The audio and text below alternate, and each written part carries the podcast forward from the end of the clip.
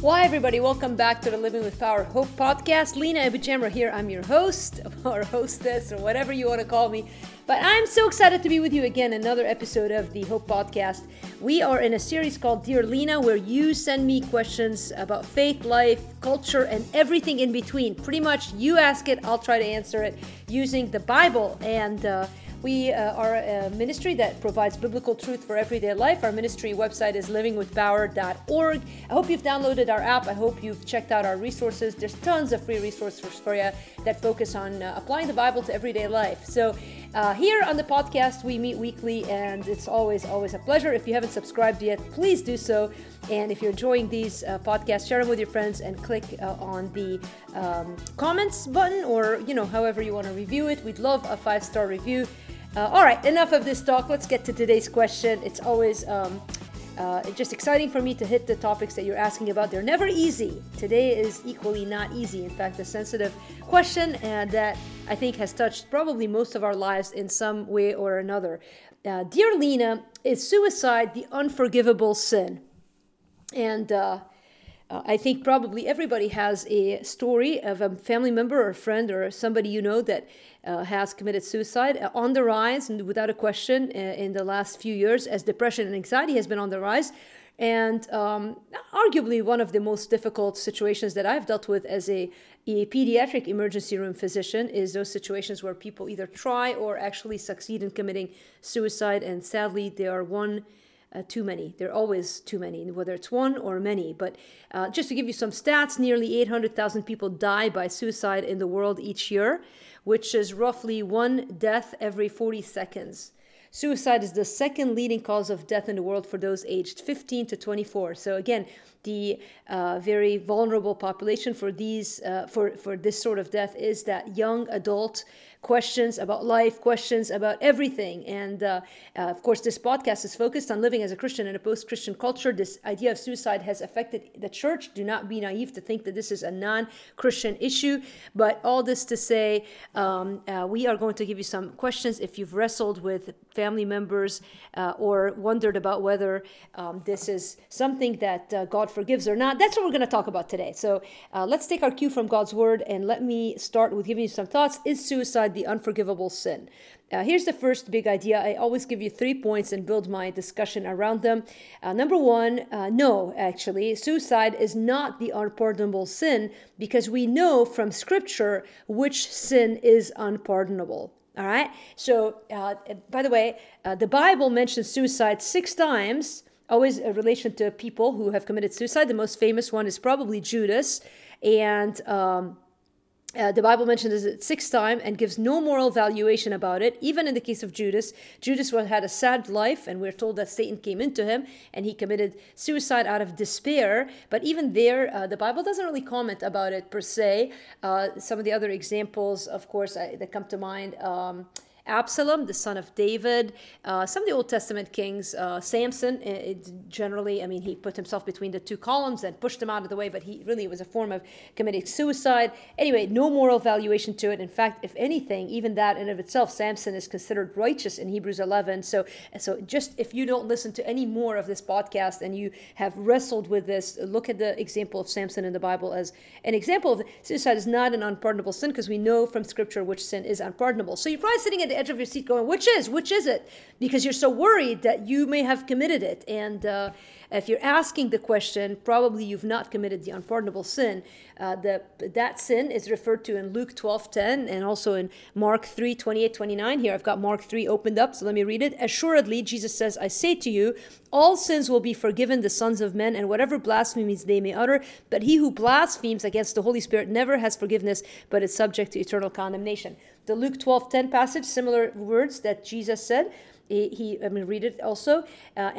Jesus says, and everyone who speaks a word against the Son of Man will be forgiven, but the one who blasphemes against the Holy Spirit will not be forgiven. So this blasphemy against the Holy Spirit is a continual denial and ridicule and rebellion against the Holy Spirit. So again, if you're likely asking that question, if you're wondering in your head, have I blasphemed the Holy Spirit of God?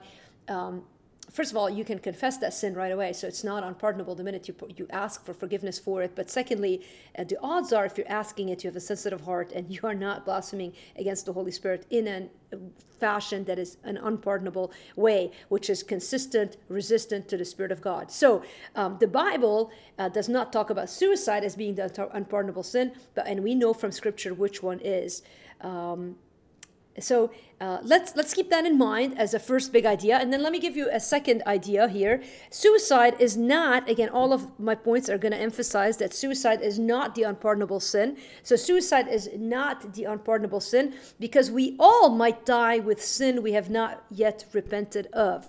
So the concept of suicide, if you've heard, I grew up in a fundamentalist background, and the idea was that if you killed yourself by suicide, which, by the way, we're gonna in a minute at the end of the podcast and give you some numbers, direct you to some resources that might help you. So this is, if you're in that place and you're wrestling with suicide, let me encourage you to get help. We're gonna get to that in a second again, but I feel compelled to stop even now and say that. But I also want to relieve this weight on many people's shoulder, this shame. Many people carry shame of family members who have committed suicide because there was this idea that if you committed suicide, then you were dead and you couldn't repent of the suicide. And so if you couldn't repent of the sin, then it was a sin unto death because you didn't repent of it. And let me remind you something. It is Christ's death on the cross that atones for all of our sin, past, present, and future. I think you need to, by the way, that is encouraging news for everybody and anybody who struggles with any kind of sin. Christ didn't die for only one batch of our sins. He didn't die for just our past sins.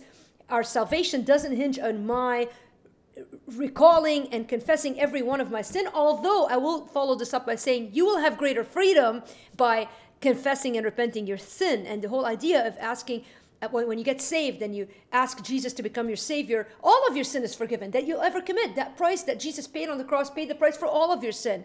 But we continue to live in sin. And again, I've maybe taught this before, but in case you haven't listened to this teaching before, I remember reading Anne Graham Lotz used the illustration that has always stuck with me of the Lord's Supper before he died, when he picked up the towel and started washing the disciples' feet.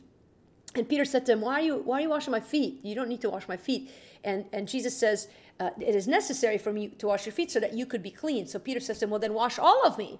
And Jesus says, no, you don't need all of you to be washed again, just your feet. Sort of a reminder, a symbol of the fact that at salvation, we're washed of all of our sins. Now we continue to sin, all of us. We sin in many ways, big ways and little ways, respectable ways and disrespectable ways or unrespectable ways. And I'm not proud of it. In fact, I carry the burden of it when I sin. And if you're a follower of Jesus, your spirit, the Spirit of God living in you, your conscience is constantly reminding you of that sin in order to confess it, bring it to God. Why? So that we can walk in freedom with clean feet, so to speak. And so our salvation doesn't hinge on my ability to recall every one of my sin. My salvation hinges on the body and the blood of Christ broken for me on that cross. And the seal of my salvation is the Holy Spirit and not my act of repentance. Now, should we repent? Yes. But is our repentance that pivot that causes us to get saved? No.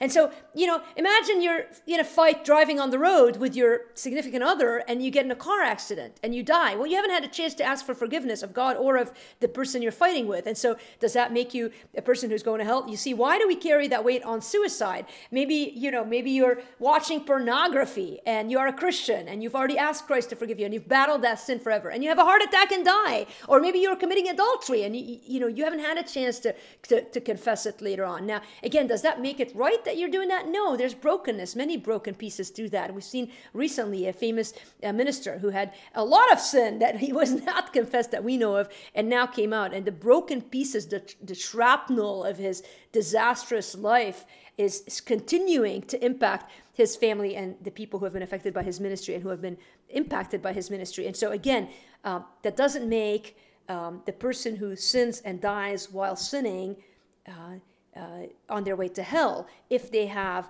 already received the blood of Jesus as the atoning payment for our sin. And so this is, again, so important to understand what salvation is. I think it's critical to understand. Again, it's not my asking God of forgiveness that saves me. It is Christ's payment on the cross that has paid the price for my sin. A verse that comes to mind that probably is incredibly encouraging is in Colossians where we're told, and you who are dead in your trespasses and the uncircumcision of your flesh, God made alive together with him, having forgiven us all our trespasses by canceling the record of debt that stood against us with its legal demands. This he set aside, nailing it to the cross. Now, the Bible does not teach universalism. Just because Jesus died and paid the price for the sins of mankind doesn't mean that automatically every human on the planet is saved. No, you still have to come to a point of repentance. And so there is fruit of repentance. So I am in no way advocating continuing to sin without repentance. If you are right now walking in sin, today is a day of salvation. 1 John chapter 1, verse 9, we're told so much was written about that, but basically he says, if we say we have no sin, John is writing to believers, followers of Jesus. He says, if we say we have no sin, we deceive ourselves, and the truth is not in us. If we confess our sins, he is faithful and just to forgive us our sins and to cleanse us from all unrighteousness. If we say we have not sinned, we make him a liar, and his word is not in us. This is not a scripture that is written to people who have not received Jesus. This is written to followers of Jesus. Probably my favorite verse that has always moved me to confess and quit my sin is in Proverbs chapter 28, verse 13. And I'm going to just look it up real quick here for you. That's the sound that I make when I'm switching my pages in the Bible. Here we go, 28:13. The Proverbs, Solomon assumed to write the Proverbs, right? Whoever conceals his transgressions will not prosper, but he who confesses and forsakes them will obtain mercy. So if I've ever cried to you and urged you who is listening, if you are a follower of Jesus and you are living in sin right now, repent of your sin, confess your sin, forsake your sin, and find peace and abundance that is yours in Christ Jesus. And if you've never come into a saving relationship with Christ, today's the day of salvation. Listen, Jesus died to pay for your sin. Now, if you know somebody, there's a family member of mine, an uncle who back in his 20s, I don't recall meeting him ever. He got to a point of despair. I don't know that he was a believer, but he committed suicide. And there's so much back in that age. Again, people didn't talk about it. It was years before I knew that that was the cause of his death, but just heartbreaking and just painful. And I think it affected my grandmother, his mother, forever, and understandably so. But there's such freedom to know that that act of suicide is not the unpardonable sin. And remember, we all might die with sin we have not repented of yet, but that does not mean that if you die in an act of sin that you're going to hell. And that is God's mercy on us, and that is his grace on us. And again, that doesn't mean you should persist in sin, but that you should change. And now, today is the day that you can change. And by the way, you can change. Let me just encourage you, whether you're dealing with depression to the point of suicide, or whether you're dealing with pornography, as I mentioned earlier, you can change. God has given us everything we need to change. Jesus not just died for our sins, but rose from the dead to give us victory. So if you're struggling with that, email me at lena@livingwithpower.org. But I'm not quite done yet. So suicide, not the unpardonable sin, because we know from scripture which sin is unpardonable. Second, suicide not unpardonable because we all might die with sin we have not repented of yet. And thirdly, suicide is not the unpardonable sin, but is a point of deep human despair that we can help bear the burden of. Now, I want to clarify. I'm in no way saying that if you're related to someone who is on the verge of suicide or has committed suicide, that you're to blame. I'm not saying that. But I also believe that this is a window, an opportunity, a door, a space where you and I, as brothers and sisters in Christ, can come alongside people who are struggling with anxiety and depression and mental health issues and despair to the point of suicide and bear their burdens. Colossians chapter 6, verse 2. No, that's not possible. Galatians chapter 6. I was going to say Colossians doesn't have 6 chapters, but Galatians chapter 6 verse 2 says, if anyone is caught, verse 1, in transgression, you who are spiritual should restore him. Okay, and then he says, verse 2, bear one another's burdens and so fulfill the law of Christ. There's a call to Christians that I believe our present-day post-Christian culture is failing in. We are weak at bearing one another's burdens. We want our independence. We want our space. 1 Thessalonians 5:14 is another powerful verse that teaches sort of the same thing. By the way, much of the New Testament does. Paul's writing, Jesus is writing, but let me read you just a couple here. Be at peace among yourselves, verse 14, 1 Thessalonians 5, and we urge you, brothers, admonish the idle, encourage the faint-hearted, help the weak, be patient with them all. People who are struggling with mental health issues are hard to be around. They're hard to support. They're hard to persevere with. But that is That might be your calling today, Christian. So suicide is often the last step of a person who has lost all hope in God's goodness. Suicide is the voice of one who feels lack of connection and understanding with others. And suicide is what you and I must fight against as we seek to bear the burden of the hurting. It is a privilege for us to walk that road, and maybe you just needed a second wind, a push, a reminder that God has put you in the family you're in, with the people that you're with, in order to help bear the burden of those who might be struggling with despair. Not easy, but Christ-like. If you're struggling with suicide, or if you know somebody who is, let me give you this number. It seems like a little bit of a difficult number, but I'm going to say it anyway, and maybe you can write it down. I'll say it twice. 800-273-8255. 800-273-8255. That's the National Suicide Prevention Lifeline. I want to point you to a woman who I've had on this podcast, who herself tried to commit suicide and is a godly woman following hard after Jesus, and is on the best way to follow her is on Instagram. Her handle, her name is Heather Palacios. You can find her in the archives of our podcast. I've interviewed her on this topic, and I want you to go and follow her if you struggle with any form of depression, anxiety, suicide. She's fought it. She says in her handle on Instagram, "I fought suicide for 39 years is what she says, and she says, "I'm still here," married with two kids, and has a ministry to people who are struggling with this. So if that's you and you want to get help and are afraid and don't know where to look and don't want to call an 800 number, go to Instagram and look up Heather Palacios. Her handle is Wonderful, spelled Wonderful. There are others doing work to help those who are struggling with despair and anxiety and depression and suicidal thoughts and ideations and attempts. We want to pray for you. You can certainly email me, Lena at dear Lena at livingwithpower.org. But I know Heather is, I see what she's doing on social media, and I know her, and she loves people and she loves God. So wonderful. I'd love for you to connect with her. If you can't remember, then email me and I'll give you her handle, dear Lena at livingwithpower.org. Hey, if you have a family member who is going through difficulties and like this, and you are just bearing this burden and it's wearing you out and you just need encouragement and prayer, I'd love to hear from you too. Email me at dearlena@livingwithpower.org. Hey, I know this is a tough topic, but here's what I know for sure. God has given us everything we need for life and godliness. We have the tools we need. We have Christ living in us. There's hope for us, even in a post-Christian world, even in a time when suicide and depression and everything associated with that is on the rise. We know the truth, so let us shine the truth. Hey, we'll be back in together next week. In the meantime, join me tonight, Thursday nights at 7 p.m. Central. I teach live on our Facebook community page. You can join it by going to livingwithpower.org. Top of the page, there's a blue box that says join our community. Click on it. Ask to join the community. You'll be with us. I'd love to meet you in person. Otherwise, just have a great day. Don't forget to subscribe to the podcast, and be safe. Remember that God loves you, and He's at work in your life even when you can't see it clearly. I'll see you again next week.